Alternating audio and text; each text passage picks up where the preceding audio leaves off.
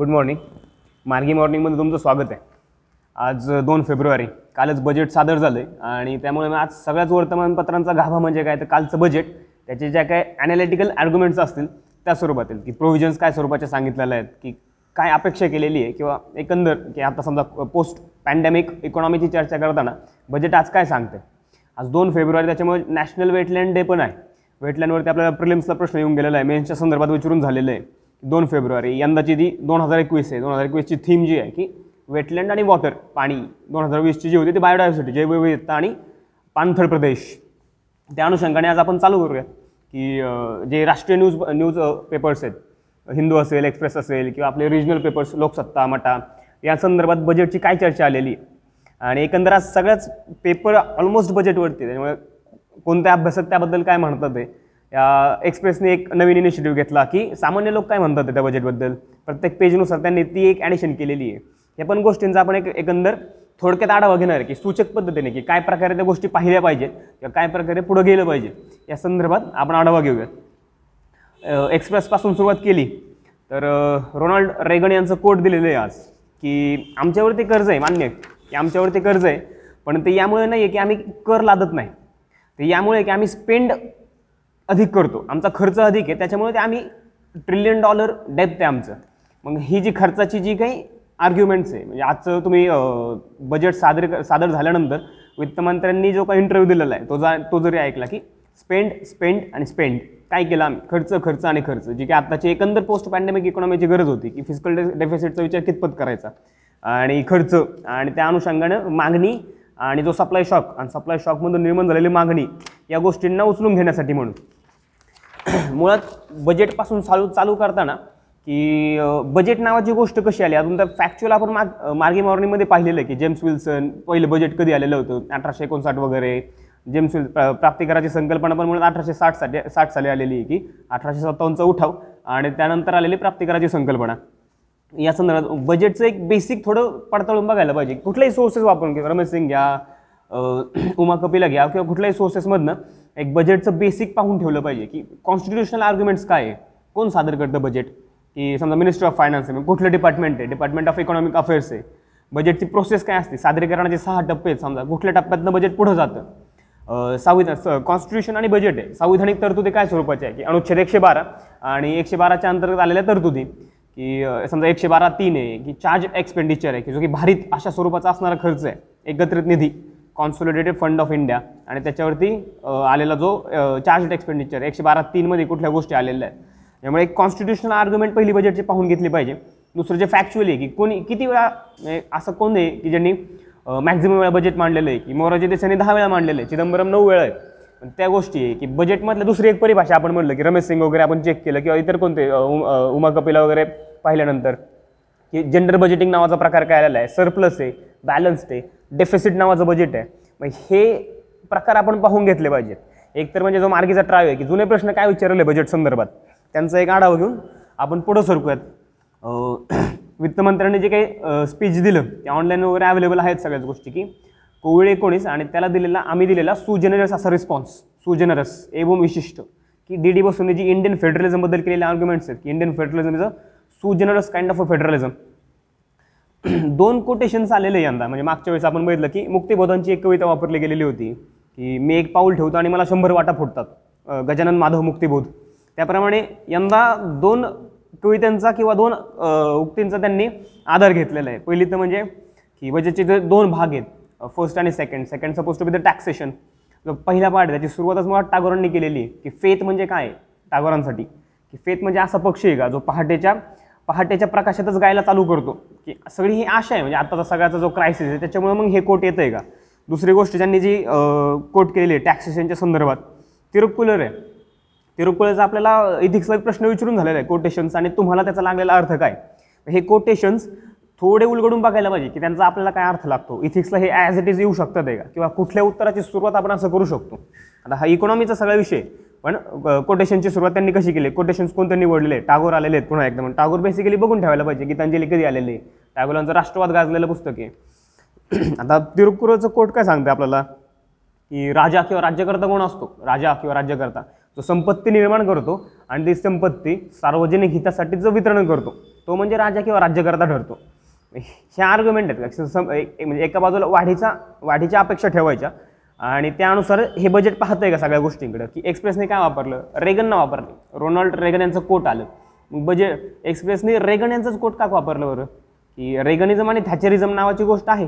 आपल्याला G S दोनला एक मागच्याच वर्षी न्यू लिबरलिझमचा प्रश्न विचारून झालेला आहे की न्यू लिबरलिझम काय स्वरूपाचे लेवल ऑफ गव्हर्नन्स अपेक्षित करतं.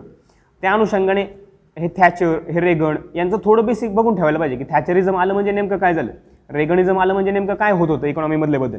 हे जे आपण कन्सेप्च्युअल अंडरस्टँडिंग म्हटलो. दुसरी गोष्ट हे दोन हजार एकवीसमध्ये सादर होतं काय काय स्वतः वित्तमंत्र्यांनी कोण कुठल्या गोष्टी सांगितलेल्या होत्या? एकदा क्रिकेटचा एक संदर्भ आलेला होता की आता समजा फायनान्शियल एक्सप्रेस बघितला तर काय त्याचं हेडिंग काय दिलेलं आजची हेडिंग पण इंटरेस्टिंग असतात की कोण काय प्रकारे त्या गोष्टीकडे बघते म्हणून. की बजेट आणि त्यातला सगळा जो इथं असते म्हणजे आपण समजा इंडियन एक्सप्रेसचं एडिटोरियल वाचलं ते म्हणतात ते- त्यांनी एंडिंग काय केलेली आहे त्या एडिटोरियल त्यांनी जे लिहिलेलं आहे की government is business that's it government is business त्या अनुषंगाने. आणि दोन हजार एकवीसची पार्श्वभूमी आपल्याला आहे की पंच्याहत्तरव्या वर्षात आपण आहोत स्वातंत्र्याच्या.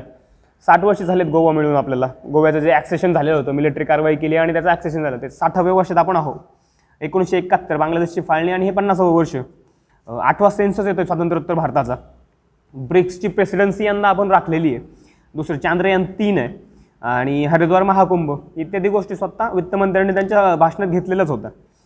आता मुळात बजेटचा जो काही आधार आहे बजेट आपण एक तर गोष्ट बघितली की बजेटच्या पायऱ्या कुठल्या असाव्या? की सहा पायऱ्या जर समजा सांगितल्या गेलेल्या ते प्रिलिम्सला येऊ शकतं की क्रम लावा किंवा कोणत्या क्रमाने ते बजेट सादरीकरण होतं. दुसरी गोष्ट यंदाचं बजेट जे आहे की ते सिक्स पिलर्सवर आधारलेलं आहे असं वित्तमंत्री म्हटलं मग ते सहा पिलर्स कोणते? आणि त्यांची काय वैशिष्ट्य? आणि त्यातून आपला प्रिलिम्स मेन्स इंटरव्ह्यू किंवा एकंदर जो क्रक्स आहे त्याचा तो कसा पकडायचा? त्या अनुषंगाने पाहूयात आपण कुठल्या गोष्टी येत होते सहा पिलर्स मी एकदा जस्ट वाचून घेतो आपण त्यांची डिटेलिंग तर करूयातच. की हेल्थ आणि वेलबिंग आहे. आता समजा हेल्थ आणि वेलबिंग आलेलं आहे तिथं की हेल्थ आणि वेलबिंग आहे. नुसतं हेल्थ नाही तर वेलबिंग पण आहे. समजा क्रि श्रीनाथ रेड्डी वाचले आपण की public health foundation of India हे सगळं वर्तमानपत्रामध्ये झालेल्या गोष्टी. की वेलबिंग हेल्थला जोडण्याचं कारण काय? की एकशे सदोतीस टक्क्यांनी वाढ होते.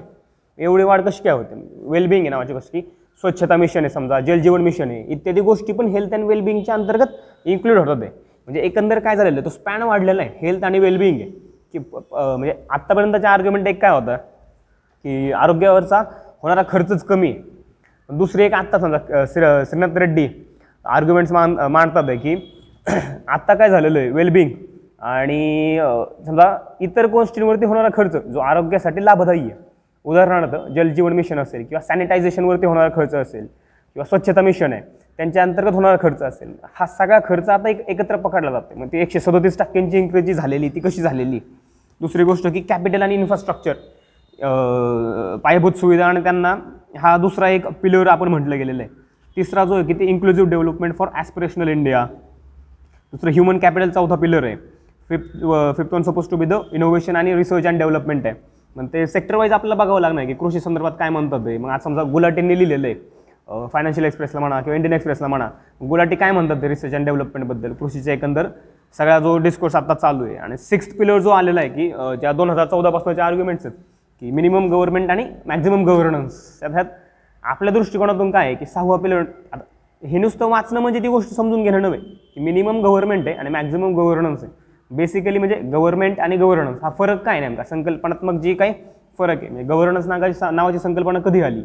की एक एकोणीसशे एकोणनव्वद आणि त्यानंतर आलेले जागतिक बँक आणि सब सहारण आफ्रिका रिपोर्ट यांच्यामधनं गव्हर्नन्स नावाची संकल्पना आली का? आणि मग राज्यसंस्थेची भूमिका ही तेहतीस टक्क्यापुरती मर्यादित राहिली. इतर गोष्टी ज्या आल्या की मार्केट आलेलं आहे आणि सिव्हिल सोसायटी हा एक एलिमेंट आलेला आहे.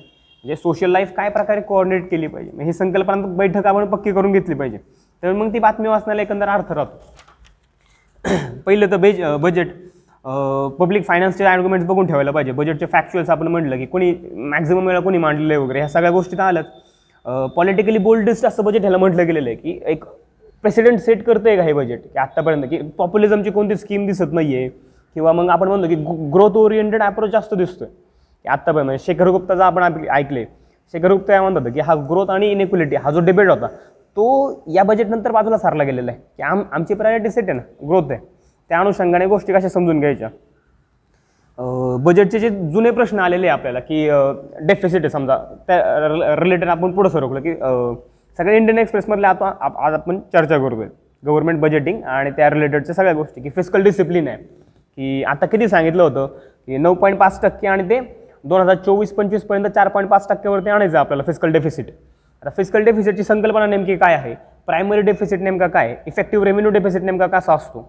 आणि समजा त्याच्यानंतर त्याचे रिव्ह्यू केलेले आहे की दोन हजार तीन साली काय झाला आपला. फायनान्शियल रिस्पॉन्सिबिलिटी आणि management act F R B M act दोन हजार तीन साली. वाजपेयींच्या काळात वाजपेयींचे जे सरकार होतं त्या काळात झालेला F R B M act होता. एफ आर बी एमने काही मर्यादा घातलेल्या आहेत. की तीन पॉईंट पाच टक्क्याची मर्यादा आहे का? ड ह्याच्याबाबत. की किती डेफिसिट घ्यावा? की इथली अडचण काय होती? की राज्य संस्थेने किती खर्च करायचा? आणि राज्य संस्थेच्या मर्यादा किती आहेत? म्हणजे एकंदर आपण मागच्या बजेटपासून बघितलं की मागच्या बजेटलाच प्रताप भानुमेदानं लिहिलं होतं की हे क्लिअर इंडिकेशन आहे की राज्याची फायनान्शियल कॅपॅसिटी आता मर्यादित झालेली आहे. त्या अनुषंगाने मग बा हे प्रायव्हेटायझेशनचा जो पुश आहे म्हणजे पहिल्यांदाच प्रायव्हेटायझेशन हा शब्द आलेला आहे बजेटमध्ये हा जो पुश प्रायव्हेटायझेशन दिसतोय मग ह्याचा आणि राज्याच्या वित्तीय क्षमतेचा मुद्दा कसा समजून घ्यायचा? या गोष्टी या गोष्टीकडे पण आपण लक्ष वेधलं पाहिजे. की डेफिसिट आहे की सहा पॉईंट आठ टक्क्यापर्यंत आणायचं आहे. आता ह्या डेफिसिटमध्ये पण काय सांगितलं? अशोक गुलाटी काय म्हणतात समजा की एक्सप्रेसला आपण वाचलं. जे फर्टिलायझर आहे आणि फूड सबसिडी आहे या दोन जो गोष्टी वगळल्या तर ते सात पॉईंटवर सात पॉईंट समथिंगवरती येते ना जे डेफिसिट आहे. त्याच्यामुळं या दोन गोष्टींचं वेटेज किती पडते आणि आता आत्ता जो सगळा कृषी क्रायसिस आहे त्याच्यामुळे त्याला काही आता कुठं हात लावलेला नाही आहे ह्या गोष्टी कशा समजून घ्यायच्या? दुसरं आपण म्हणलंच की ग्रोथ आणि इनइक्वलिटी यांचा जो डिबेट आहे स्पेंडिंग पुश आहे.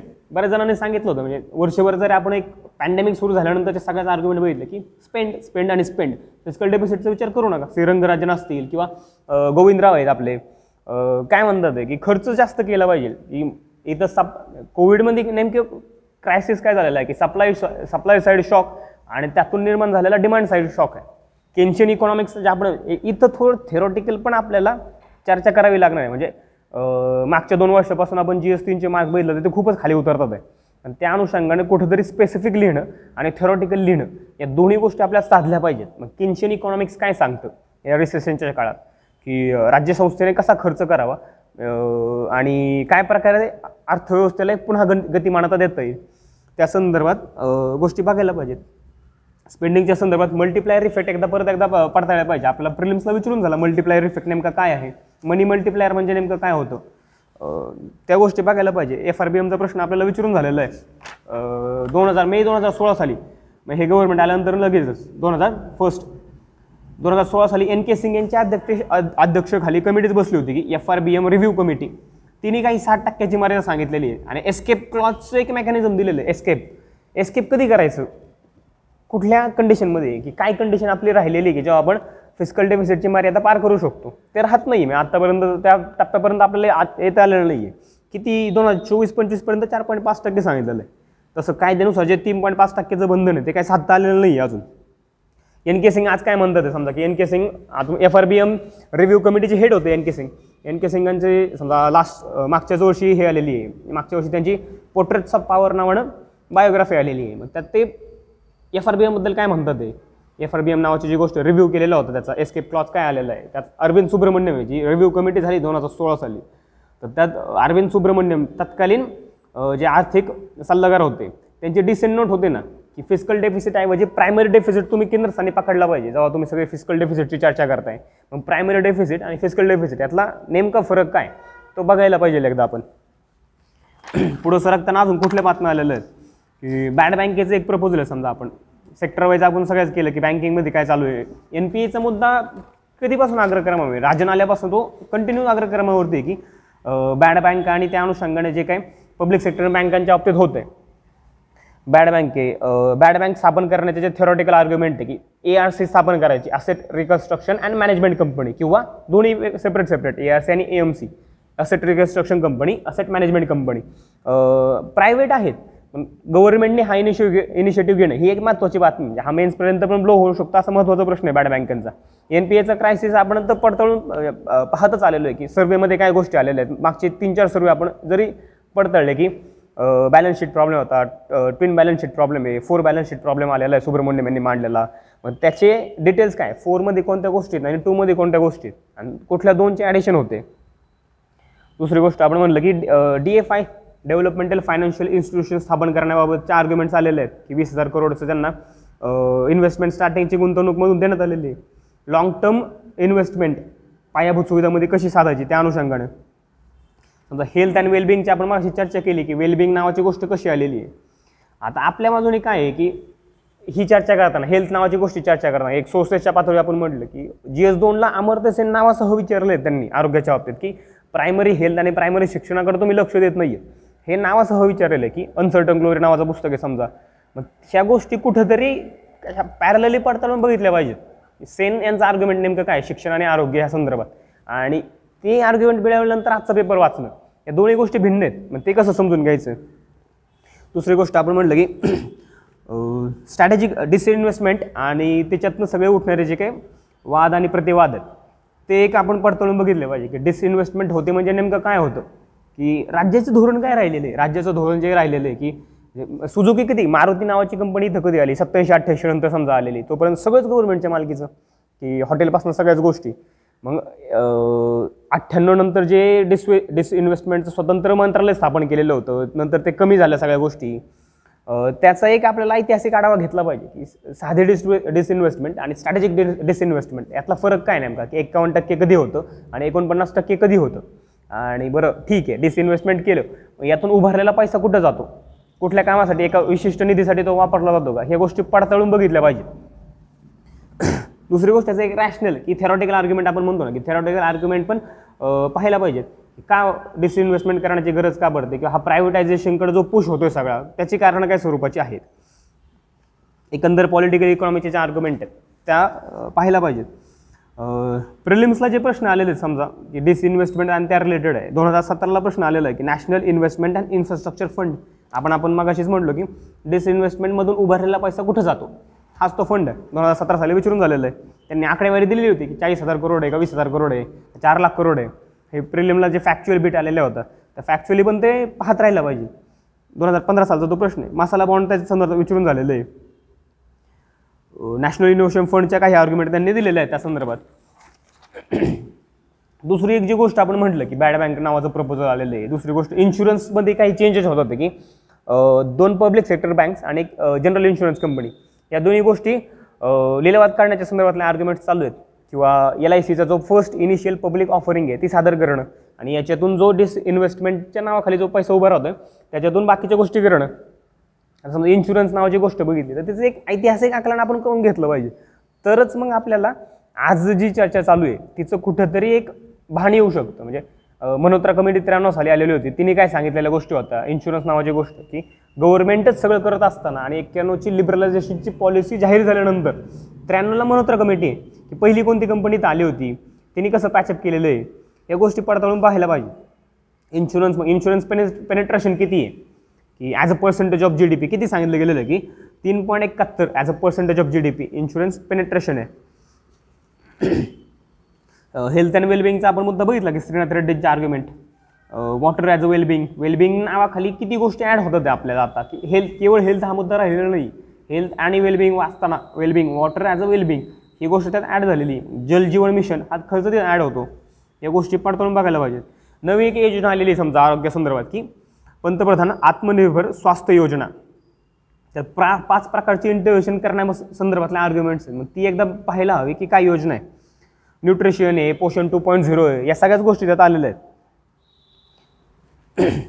तिथून पुढं सरकताना इतर गोष्टी म्हणजे बजेटसोबतच इतर गोष्टी. समजा बेलची एक इश्यू चालू आहे की भीमा कोरेगाव प्रकरणात त्यातून जे काही अडकलेले लोक आहेत त्यांच्या संदर्भातल्या बेलचा इश्यू चालू आहे की यू ए पी एच्या अंतर्गत यू ए पी एच्या अंतर्गत गुन्हा लादल्यानंतर किंवा ते कलम लादल्यानंतर बेलची सुविधा उपलब्ध होत नाही आहे म्हणजे कुठलं section forty three D five आहे. ही बेलची एकंदर चर्चा आता मोठ्या प्रमाणात होतच आहे. त्याचं थोडं टेक्निकल बघायला पाहिजे की म्हणजे पेपर वाचताना आपल्या दोन गोष्टी आपण म्हटलं की एक तर प्रोसिजरल ॲस्पेक्ट आणि दुसरा सबस्टँटिव्ह ॲस्पेक्ट आहे.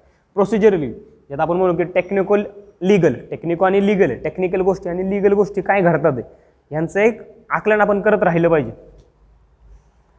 योजनांची एक चर्चा केलेली कृषी आणि कुठल्या योजना एक ज्याला फ्लॅगशिप गव्हर्नमेंटच्या फ्लॅगशिप स्कीम म्हटलं जातं. आणि आत आत्ता कुठल्या योजना येतात आहे की आणि आता कुठं कुठल्या योजनावरती जास्त भर दिला गेला? हे पण तुम्ही बघायला पाहिजे. कृषी संदर्भात समजा किसान सन्मान निधी आहे कृषी सिंचाई योजना आहे फसल विमा आहे. फसल बीमा आपल्याला प्रिलिम्स दोन हजार सोळाला येऊन गेलेलं आहे. पी सायनं त्यांच्या त्याच्या संदर्भातले आर्ग्युमेंट्स गाजलेले आहेत की काय होते इन्शुरन्सचं काय झालेलं आहे नेमकं? यूट्यूबला वगैरे ते इतर इतर आणि इतर माध्यमसुद्धा ते अवेलेबल आहेतच. जन आरोग्य योजना झाली किंवा आरोग्यासंदर्भातील जलजीवन मिशन आहे जन आरोग्य आहे स्वच्छ भारत मिशन आहे. हा मुद्दा आहे की आरोग्यासमोर आता इतर योजना समाविष्ट होतात ते. आपण इन्व्हायरमेंटबद्दल बोललो समजा की नॅशनल गंगा प्लॅन आहे किंवा फेम आहे इलेक्ट्रिक व्हेकलला बूस्ट देण्यासंदर्भातले आर्ग्युमेंट्स त्यातलं मुद्रा योजना जी आहे आणि जलजीवन मिशन आहे यांच्यावरचा फोकस वाढलेला आहे बाकीच्यांच्या तुलनेमध्ये. मग त्या थोड्या पडताळून बघायला त्यांच्यावरचा फोकस वाढला म्हणजे काय? पण ते आपल्याला एक्सपेक्टेड ठरू शकतात आहे का? प्रिलिम्सला जे प्रश्न विचारून झालेले सोळा साली जनधन योजना आल्यानंतरचे प्रश्न आहेत की फायनान्शियल इन्क्लुजनच्या संदर्भात ह्याची चर्चा करा म्हणून. स्किल स्किल क्वालिफिकेशनच्या संदर्भात सतराला आलेला प्रश्न आहे. ते आपण आपल्याला पडताळून बघितलं पाहिजेत. दुसरी गोष्ट म्हटलं की ट्विटर आणि ट्विटर अकाउंट काही ब्लॉक केलेले आहेत. मग त्या अनुषंगाने उठणाऱ्या चर्चा कोणत्या आहेत? की आपण काय म्हणलं असे की एक टेक्निको लिगल हा एक ॲस्पेक्ट आपला तयार राहिला पाहिजे. आणि दुसरं आपण म्हटलं की सबस्टँटिव्ह आहे. ज्याच्यात मोरल आणि कॉन्स्टिट्युशनल गोष्टी आपण पडताळून बघितलं पाहिजे. आता ट्विटर ब्लॉक केलेले. म्हणजे कुठल्या कायद्याखाली होत्यात गोष्टी? की आय टी ॲक्टचा सेक्शन सिक्स्टी नाईन ए आपल्याला जी एस दोनला सेक्शन सिक्स्टी सिक्स ए विचारून झालेला आहे.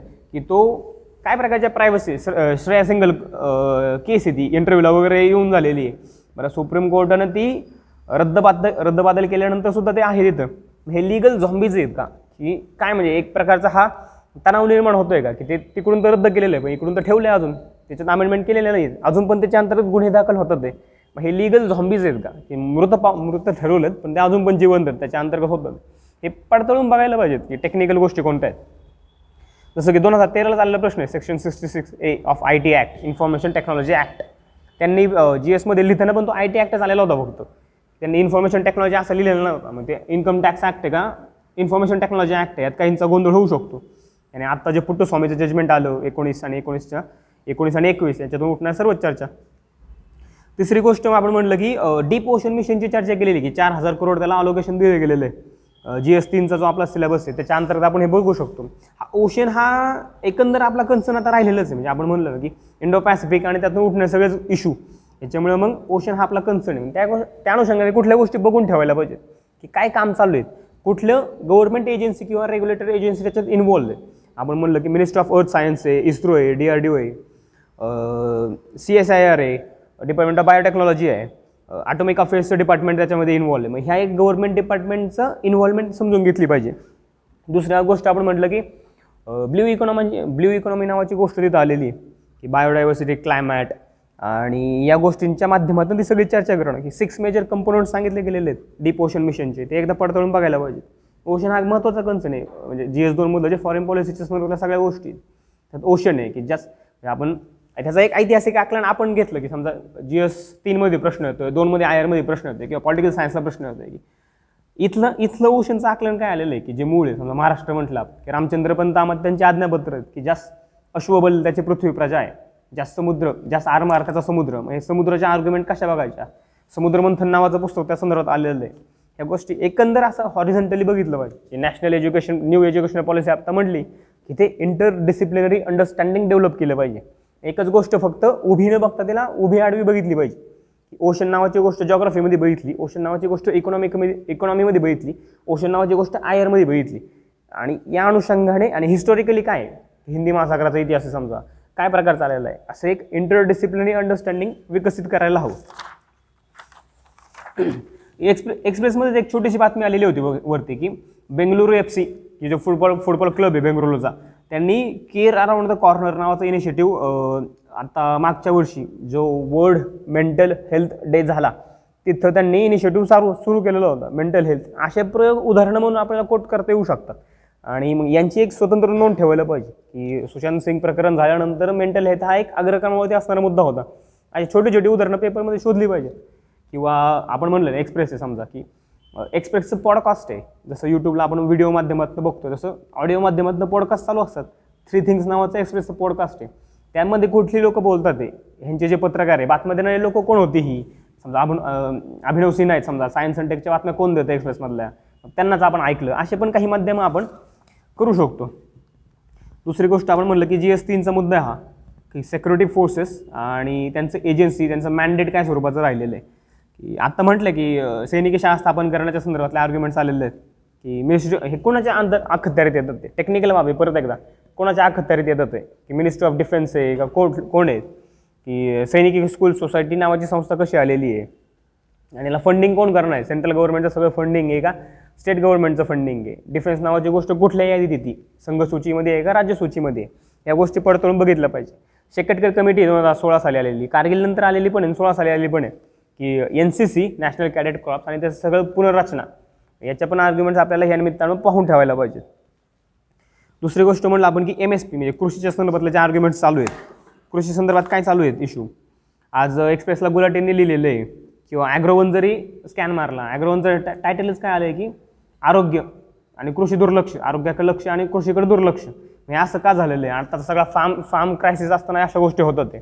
मग त्यात एम एस पी आणि त्या संदर्भातले जे इश्यू आहेत की नॅशनल फूड सिक्युरिटी मिशन दोन हजार तेरा साली आलं.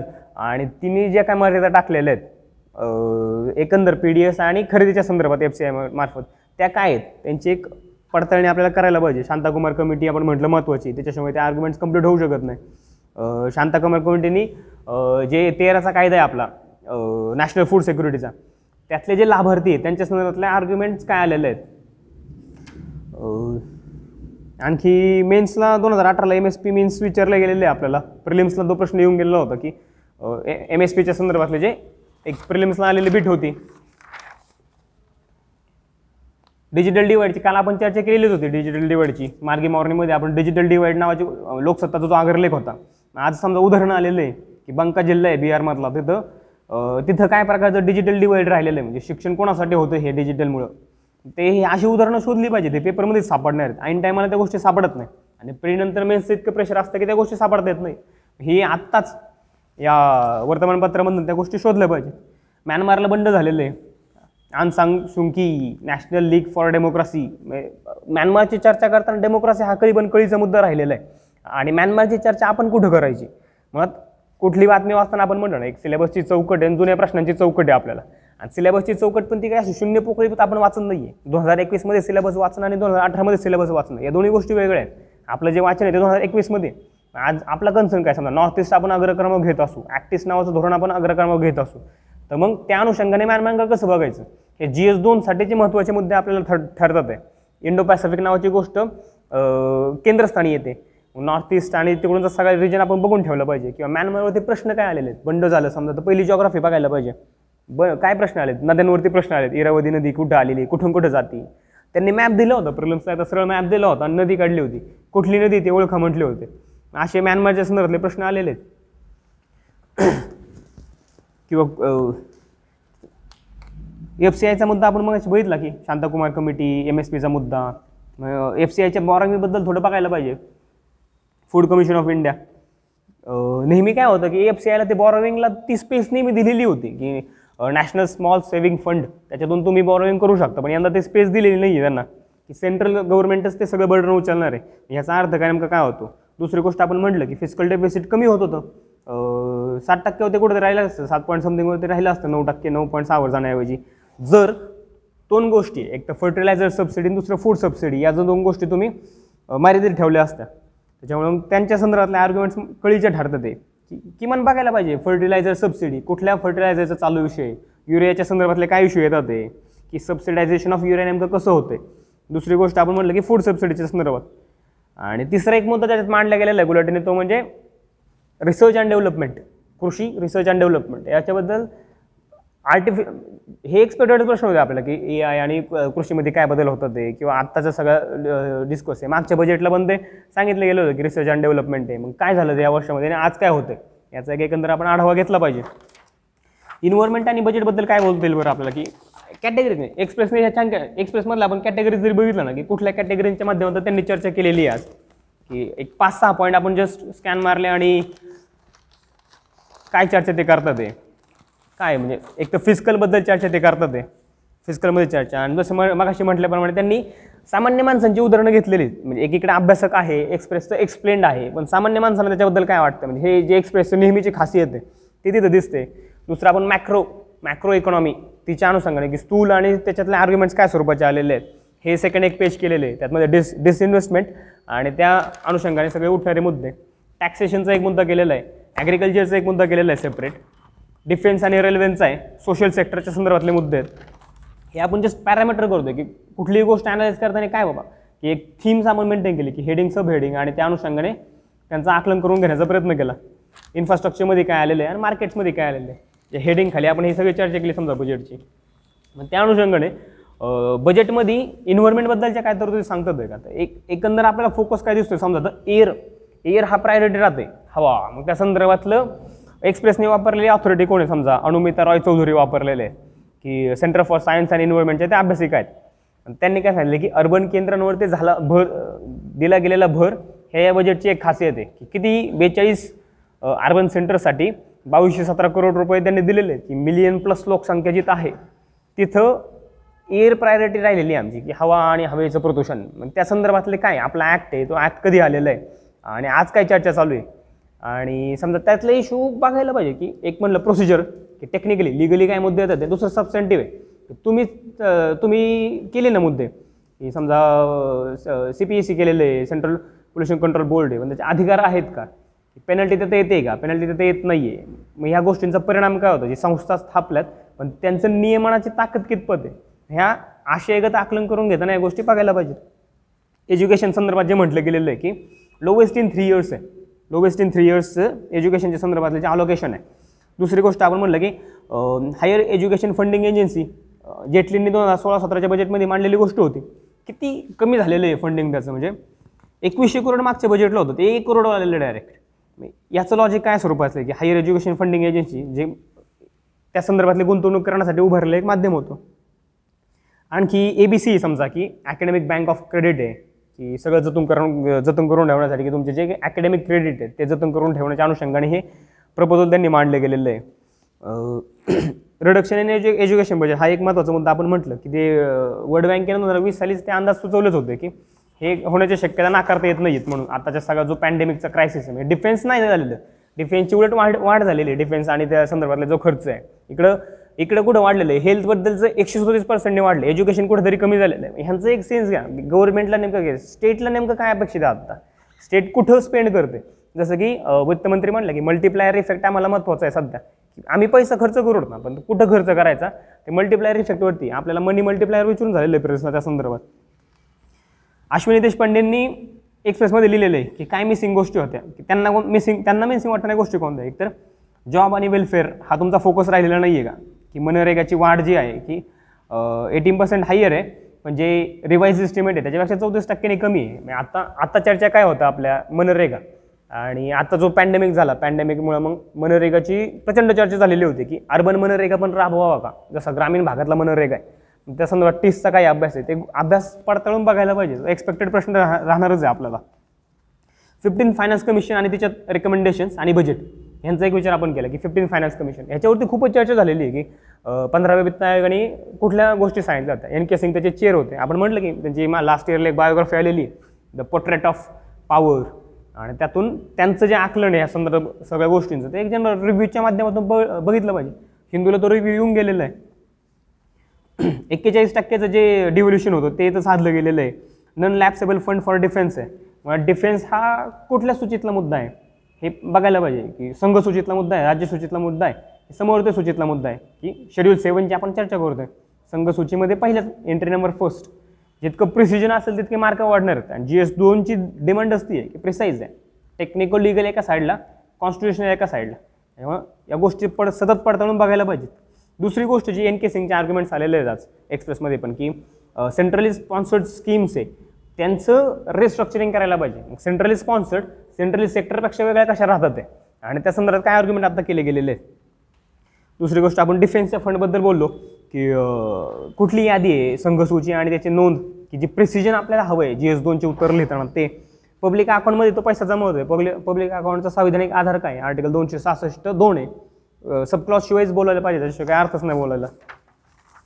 तिसरी गोष्ट आपण म्हणलं की जी एस तीनच्या संदर्भात जी सोशल सिक्युरिटीची चर्चा होती आपली की गिग गिग वर्कर्स आणि प्लॅटफॉर्म वर्कर्स यांच्या सोशल सिक्युरिटीचं काय? म्हणजे स्विगीमध्ये काम करणारे लोक आहे किंवा हायर अँड फायर या स्वरूपातले जे काम आहे त्या कामाच्या स्वरूपाबद्दल काय? त्याची सेफ्टी नेट कशी पुरवता येईल? या संदर्भात आत्ता एम्प्लॉई इन्शुरन्स कॉर्पोरेशनच्या एम्प्लॉई स्टेट इन्शु इन्शुरन्स कॉर्पोरेशनच्या अंतर्गत सेफ्टी नेट पुरवण्याविषयी वित्तमंत्र्यांनी आर्ग्युमेंट्स केलेले आहेत. ते बघायला पाहिजे. गिग वर्कर्स आणि प्लॅटफॉर्म वर्कर्स नेमका फरक काय स्वरूपाचा आहे? सेंट्रल आणि स्टेट दोघांकडे डाटा नाही आहे मेन्सला मागच्या वर्षी पण एक्सपेक्टेड प्रश्न राहिलेला होता. आणखी आणखी चर्चा आपल्याला काय करता येईल की युरियाचे सा आपण मग अशी चर्चा केली होती की सबसिडायझेशन ऑफ युरिया की खर्च तर कुठं के त्यांनी मर्यादा टाकलेला नाही आहे पण त्यांची पद्धती त्यांनी दुसऱ्या प्रकारे मर्यादा टाकल्या की किती पिशव्या तुम्ही खरेदी करू शकता. जानेवारी पंधरापासून पन्नासच पिशव्यांची मर्यादा त्यांनी टाकलेली. आहे. हे थोडं टेक्निकल गोष्टी बघत राहिल्या पाहिजे. Agriculture infrastructure and development cess A I D C हा सेस टाकलेला आहे. सेस आणि टॅक्स सेस आणि फी या गोष्टी कशा वेगळ्या आहेत? त्याचा संविधानिक आधार काय आहे? तर हे सेस टाकलं आहे पेट्रोलवरती टाकलं डिझेल वगैरे टाकलेलं आहे. सेस आहे. किंवा कस्टम ड्युटी कमी केलेली आहे त्या गोष्टींवरची. कस्टम ड्युटी हा सेंट्रल आणि स्टेट दोघांच्या महसुलाचा भाग ठरतो. सेस हा सेंट्रल जाणारा गोष्ट आहे फक्त. आत्ताचा जे सेस कुठं जातो तर विशिष्ट पर्पजसाठी असेल तर त्याच्यासाठीच वापरला पाहिजे का? हे प्रश्न बेसिक एकदम बेसिक आहे. ते प- पाहून घ्यायला पाहिजे आपल्या प्रिलिम्सला पडू शकतात. इन्फ पायाभूत सुविधा. त्याच्या संदर्भातली एक त्रिसूत्री आपल्याला इथे सापडते की नॅशनल मॉनिटायझेशन पाईपलाईन आहे. एक्सपेंडिचरच्या संदर्भात इन्फ्रास्ट्रक्चरमधलं जे एक्सपेंडिचर आहे त्याच्या संदर्भातली एक प्रचंड प्रमाणातली वाढ आपल्याला इथे दिसून येते. दुसरी डी एफ आय आपण मग म्हटलं की डेव्हलपमेंट फायनान्शियल इन्स्टिट्यूशन्स की लॉंग टर्म इन्व्हेस्टमेंट करण्यासाठी म्हणून काहीतरी संस्था उभारणं आणि त्यांच्या माध्यमातून ही लॉंग टर्म सस्टेनेबल इन्व्हेस्टमेंट कशी करता येईल हिचा विचार करणं. ही त्रिसूत्रे आपल्याला पायाभूत सुविधांच्या संदर्भात दिसते. आपण नॅशनल मॉनिटायझेशन पाईपलाईन म्हटलं की नॅशनल इन्फ्रास्ट्रक्चर पाईपलाईन डिसेंबर दोन हजार एकोणीसपासून आपल्या चर्चेत आहेतच. त्या गोष्टींचं पण बेसिक बघायला पाहिजे की ते इकॉनॉमिक आणि सोशल इन्फ्रा इन्फ्रास्ट्रक्चरबद्दल बोलते सोशल इन्फ्रास्ट्रक्चर हे इकॉनॉमिकपेक्षा कसं वेगळं आहे? आपण म्हणलं कन्सेप्च्युअली थोडं समजून घ्यायला पाहिजे. हिंदूची एक चर्चा करताना हिंदूमधलं एक बेसिक गोष्टी आपण बघूयात की वरचेवर काय आलेलं आहे किंवा लोकसत्तेत रिजनल पेपर्समध्ये काय आलेलं आहे. लोकसत्तेचं एक संकल्पसूत्र पकडून त्यांनी सगळं बजेट सा सांगण्याचा प्रयत्न केलेला आहे. की मागच्या वर्षीचं काय होतं? की टिळक गेले होते एकोणीसशे वीस दोन हजार वीस टिळक टिळकांना जाऊन शंभर वर्ष झाली. त्याच्यामुळे सगळाच बजेट त्यांनी टिळकांच्या माध्यमातून व्यक्त केलेला होता. यंदाचा जो आहे तो शांता शेळके आहेत. त्यांच्या कविता आणि त्या माध्यमातून सगळं सादरीकरण आहे. मागच्या वर्षी टिळक ते कृषीबद्दल काय म्हणतात ते? विद्यार्थ्यांबद्दल शिक्षणाबद्दल काय म्हणतात ते? या सगळ्या याचा फायदा आपल्यासाठी काय आहे की स्टार्ट कशी करता येईल? एंड कुठं करता येईल? या गोष्टींच्या माध्यमातून या गोष्टी बघायला पाहिजे की रायटिंगमध्ये आपल्याला एक वेगळा काय म्हणू आपण एक वेगळा भर देण्यासाठी म्हणून या गोष्टी पडताळून बघायला पाहिजेत आपण. हिंदूची चर्चा आपण जनरल केली. काय सांगितलेलं आहे? States allowed enhanced four percent of G S D P borrowing राज्यांनी चार टक्के तुमच्या ग्रॉस स्टेट डोमेस्टिक प्रोडक्टच्या चार टक्के बॉरोविंगपर्यंत मर्यादा वाढवलेली आहे. आता हे बॉरोविंगचं आपण म्हणलं परत की टेक्निकल लिगल आणि कॉन्स्टिट्युशनल हे आधार शोधायला पाहिजे. बॉरोविंग संदर्भात कॉन्स्टिट्यूशन काय सांगतं का? समजा बॉरोविंगचं एक सेपरेट सेक्शनच आहे फायनान्सच्या अंतर्गत जो आहे आर्टिकल दोनशे ब्याण्णव आणि दोनशे त्र्याण्णव. अनुच्छेद एक दोनशे ब्याण्णव दोनशे त्र्याण्णव की कधी बॉरो केलं जातं? राज्य कधी बॉरो करतात ते? त्यांना केंद्राची परवानगी लागते का? एखादं काही ऊस उसने घ्यायचे त्या संदर्भात केंद्राची परवानगी लागते का? की केंद्राने त्यांना जर काही अनुदान दिलं असतील किंवा काही कर्ज दिलं असेल त्या बाबतीत परवानगी लागते बाकीच्या वेळेस लागत नाही. हे आर्टिकल दोनशे त्र्याण्णव एकदा बघितलं पाहिजे. आपण मग म्हटलं की जे न्यू एज्युकेशन पॉलिसीने सांगितलं इंटरडिसिप्लिनरी इकॉनॉमीच्या गोष्टी कॉन्स्टिट्युशनच्या अंगाने कशा बघायच्या? फिफ्टीन फायनान्स कमिशनचं जे रेकमेंडेशन आपण बघितलं एन के सिंगचे आर्ग्युमेंट तीन गोष्टी सांगितलेल्या होत्या. एक डिफेन्सचं आर्ग्युमेंट आपण बघितलं. दुसरं फॉर्टी पर्सेंट जो डिव्हिजन आहे डिव्हिजिबल पूल आहे तो पाहिला. आणि तिसरी गोष्ट आपण बघितली की C S S centrally sector scheme आणि स्पॉन्सर्ड स्कीम यातला फरक आणि त्या स- पुनर्रचनेसंदर्भात त्यात हिंदूमध्ये एक हे चित्रच दिलेलं आहे की दोन तराजू आहे त्यातलं इन्फ्रास्ट्रक्चर एका तराजूत आणि दुसरं सोशल आहे. आणि ते इन्फ्रास्ट्रक्चरचा ताराजू खाली गेलेला आहे सोशल का दुर्लक्ष झालेलं आहे का? जसं ॲग्रोवनचं आपण म्हणलं की टायटल काय आहे? आरोग्याकडे लक्ष कृषीकडे दुर्लक्ष. हे सगळे टायटल आहे स्कॅन मारायला पाहिजे की कुणाचं आकलन कसं करून घेतलेलं आहे आज. जसं आपण एक्सप्रेसचं एडिटोरियल काय म्हणतं? गव्हर्नमेंट इज बिझनेस म्हणजे असे मिमी गिमिक येते या गोष्टी बघायला पाहिजेत की काय प्रकारे लोक व्यक्त होतात ते स्वतःसाठी. फिजिकल फेडरलिझमचे आर्ग्युमेंट येतात ते. फिजिकल फेडरलिझम फिजिकल फेडरलिझम केळकरांचं नवीन मागच्या वर्षी पुस्तक आलेलं आहे. त्याच्यामुळे फिजिकल फेडरलिझम हा महत्त्वाचा मुद्दा आहे. फेडरलिझमचा आत्ता एकंदर मागच्या दोन वर्षात जो सगळा स्पॅट आहे फेडरलिझमचे आर्ग्युमेंट आहे. म्हणजे आपण म्हणलं की आता समजा इन्फ्रास्ट्रक्चरच्या बाबतीत रोड नेटवर्क जी येऊ घातलेल्या चार निवडणुका आहेत चार राज्यांमध्ये त्यांच्या त्या राज्यांमध्ये रोड आणि त्या संदर्भातल्या कन्स्ट्रक्शन संदर्भात काही तरतुदी केलेल्या आहेत समजा वेस्ट बेंगॉलच्या सी एमच्या मग काय संदर्भात आर्ग्युमेंट आलेल्या होत्या की सेंट्रल एशियन जो हायवे आहे तो आमच्याकडनं आहे वगैरे मग सेंट्रल एशियन हायवेचं बघायला पाहिजे की काय त्याची व्याप्ती आहे. दुसरी गोष्ट आपण म्हटलं फिजिकल फेडरलिझम आहे. रेव्हेन्यू डेफिसिटचा मुद्दा. आपण मग अशी बजेटचे डेफिसिट आणि बजेटचं बेसिक्स हे चेक करताना आपण पडताळला. मॅन्युफॅक्चरिंगसाठी पी एल आय स्कीम आलेली की प्रोडक्शन लिंक्ड इन्सेंटिव्ह स्कीम हे एकतर टेक्निकली बघणं दुसरं आपण म्हटलं की सबस्टँटिव्ह बघणं की काय का आलेली आहे? मग स्टेटने किती गुंतवणूक करायची? की राज्यांच्या आर्थिक क्षमतांचा मुद्दा अग्रस्था अग्रक्रमा अग्रक्रमावर असताना राज्यांनी गुंतवणूक करण्यासंदर्भात मर्यादा आहेत. त्याच्यामुळे मग एक डोमेस्टिक मॅन्युफॅक्चरिंग वाढवण्यासाठी आणि इम्पोर्ट आयाती आयाती संदर्भात कपात करण्यासाठी म्हणून ही production link in incentive scheme आलेली आहे. समजा तिचं आपण बेसिक थोडं पडताळून बघितलं की काय आलेलं आहे त्या संदर्भात. का आपल्याला काय सापडतं की गरज का पडते? State cannot continue making investment राज्याने गुंतवणूक कुठं करायची? वित्तमंत्र्यांचा आर्टिकल क्लिअर आर्ग्युमेंट क्लिअर आहे. मल्टिप्लायर इफेक्ट आम्हाला सांगेल कुठं गुंतवणूक करायची. किंवा आपण म्हणलं हिंदूने जे तराजू दिलेला आहे इन्फ इन्फ्रास्ट्रक्चर झुकलेलं आहे सो वजन पडलं त्याच्यामध्ये सोशल लाईटली घेतलेलं आहे. पी एल आय स्कीमचा आत्ता आपण मुद्दा बघितला मॅन्युफॅक्चरिंगच्या अनुषंगाने. एफ आर बी एम कायद्याचा मुद्दा आपण बघितला त्या सखोल पद्धतीने. सदन स्टेटचे जे कन्सर्न्स होते फिफ्टीन फायनान्स कमिशन आणि सदन स्टेट मागच्या दोन वर्षापासून हे कंटिन्यू चर्चा डिफेन्स मुद्दा आला पॉप्युलेशनचा मुद्दा आला. मग फायनान्स कमिशनचं एक बेसिक थोडं पडताळून बघितलं पाहिजे. आपल्या जी एस दोनसाठी ते एक्सपेक्टेड आहे. पॉलिटिकल सायन्सला पण डायरेक्ट एक्सपेक्टेड आहे. की दोन हजार चौदा आणि पंधरा काय फरक पडला? पॉप्युलेशन कुठलं पकडलं होतं? एकोणीसशे एकाहत्तर. आणि दोन हजार अकरा या पॉप्युलेशनचा वाद झाला होता. सदन दक्षिणेकडील राज्यांना काही विरोधात त्यांनी आर्ग्युमेंट्स केले होते या संदर्भात. बारा पॉईंट पाच टक्के वेटेज दिलेले आहे सध्याच्या फिफ्टीन फायनान्स कमिशनमध्ये दोन हजार अकराच्या पॉप्युलेशनला centre to amalgamate market laws into single code हे विविध विविध प्रकारचे जे कायदे आहेत त्यांचं एकच एक संहिता तयार करण्यासाठी म्हणजे सेबीच्या अंतर्गत बाकीचे कायदे असतील नियमनाच्या संदर्भातले किंवा इतर गोष्टी असतील सेबी ॲक्ट आहे ब्याण्णवचा किंवा डिपॉझिट डिपॉझिटरी ॲक्ट आहे शहाण्णवचा मग एकंदर भांडवली बाजार आणि भांडवली बाजारातले जे काही नियमन करणारे कायदे त्यांचं एकाच संहितेखाली त्या सगळ्या गोष्टी घेता येतील का? जसं लेबर लॉचं आपण बघितलं गिग वर्कर्सची चर्चा आपण मग अशी केलेली होती गिग वर्कर्स आणि सोशल सिक्युरिटी लेबर कोर्ट्सने त्यांना कशी मदत केलेली त्या संदर्भात.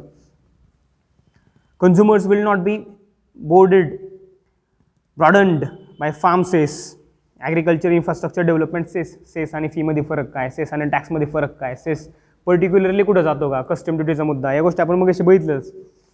पुढची चर्चा कोणती आहे की government to privatise seven major ports says वित्तमंत्री. बारा मेजर पोर्ट्स प्रायव्हेटाईज करण्यासंदर्भातल्या आर्ग्युमेंट्स आहेत. नियमन कसं होतं?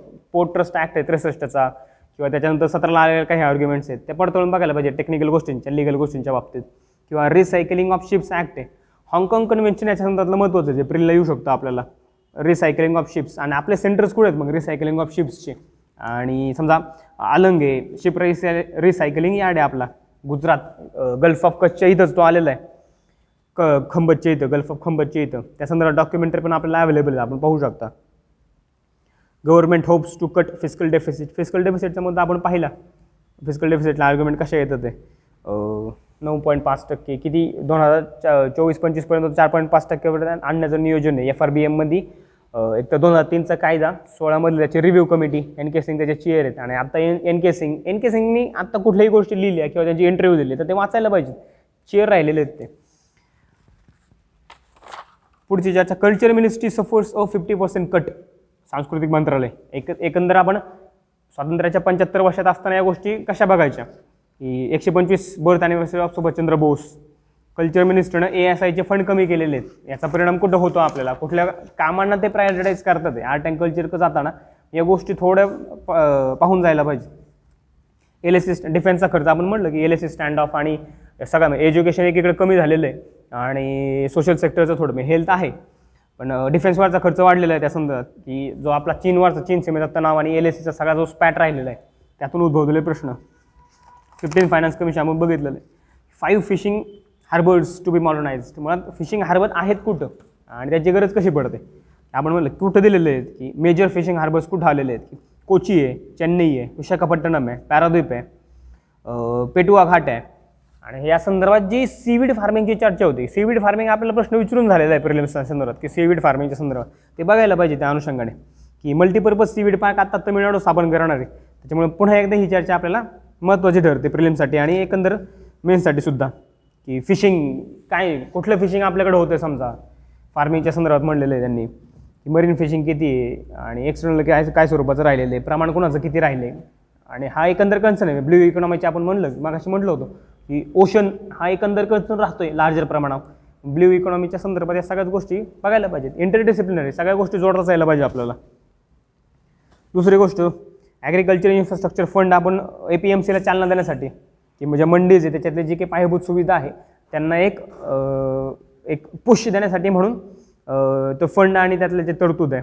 ॲग्रिकल्चर कुठल्या सेकंड लिस्टमध्ये आलेलं आहे? आता कायदा करताना समजा कुठल्या ह्यांचा आधार घेतला कुठल्या कलमांचा आधार घेतला गेला संविधानाच्या? आता जी एस दोनला हा प्रश्न विचारून झाला फार्म्स लॉ सेंट्रल आणि स्टेटमधले काय स्पॅट निर्माण होतात आहे का त्याच्यामधनं? ॲग्रिकल्चर स्टेट लिस्टमधला विषय एंट्री सहज बोलायला पाहिजे. चौदा अठरा तीस सेहेचाळीस सत्तेचाळीस. या एंट्रीच्या बाबतीत बोलायला पाहिजे. ऑपरेशन ग्रीन आहे. की जे टॉम होतं पहिलं की नाशवंत जो माल आहे किसान रेल मागच्या बजेटने दिलेलं ते योगदान आहे त्या संदर्भात. किसान रेल किंवा ऑपरेशन ग्रीनमध्ये टोमॅटो ऑनियन आणि पोटॅटो आता या व्यतिरिक्त आणखी बावीस नाशवंत मालांचा त्याच्यामध्ये सहभाग केलेला आहे.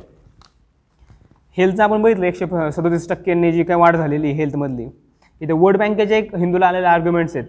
की India's research and development expenditure on health formed zero point zero one percent of its G D P हे फॅक्च्युअली कुठेतरी काढून ठेवलं पाहिजे नंतर हे सापडत नाही. मार्केटच्या मटेरियलचा प्रॉब्लेम आहे की मार्केट सगळंच वापर नाही. त्याच्यामुळे त्याला कितपत एक्सक्लुझिव्हनेस राहतो त्याला मर्यादा आहेत.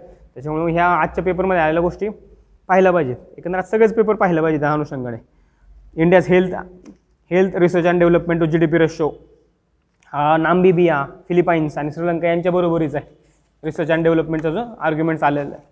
एकंदर आपण आज हिंदू आणि इंडियन एक्सप्रेस आणि काही प्रमाणात लोकसत्ता या गोष्टींना केंद्रस्थानी ठेवून बजेटची चर्चा करण्याचा प्रयत्न केलेला आहे. आजचा एकंदर सगळ्याच वर्तमानपत्रांचा गाभा हा बजेटच राहिलेला आहे. या संदर्भात आपण चर्चा केली. उद्या मार्गेच्या माध्यमातून बजेटचे आपण आणखी काही व्हिडिओ करणारच आहोत की बजेटमधल्या सगळ्या गोष्टी आणि इकॉनॉमिक सर्व्हेचा आता आलेला आहे. इकॉनॉमिक सर्व्हेचे आर्ग्युमेंट्स काय स्वरूपाचे आहे ते स्वतंत्र व्हिडिओमधनं त्याचा एक स्वतंत्र खल करूयाच आपण. तात्पुरता आपण थांबूयात. उद्या मार्गी मॉर्निंगमधून आपण पुन्हा भेटूया धन्यवाद.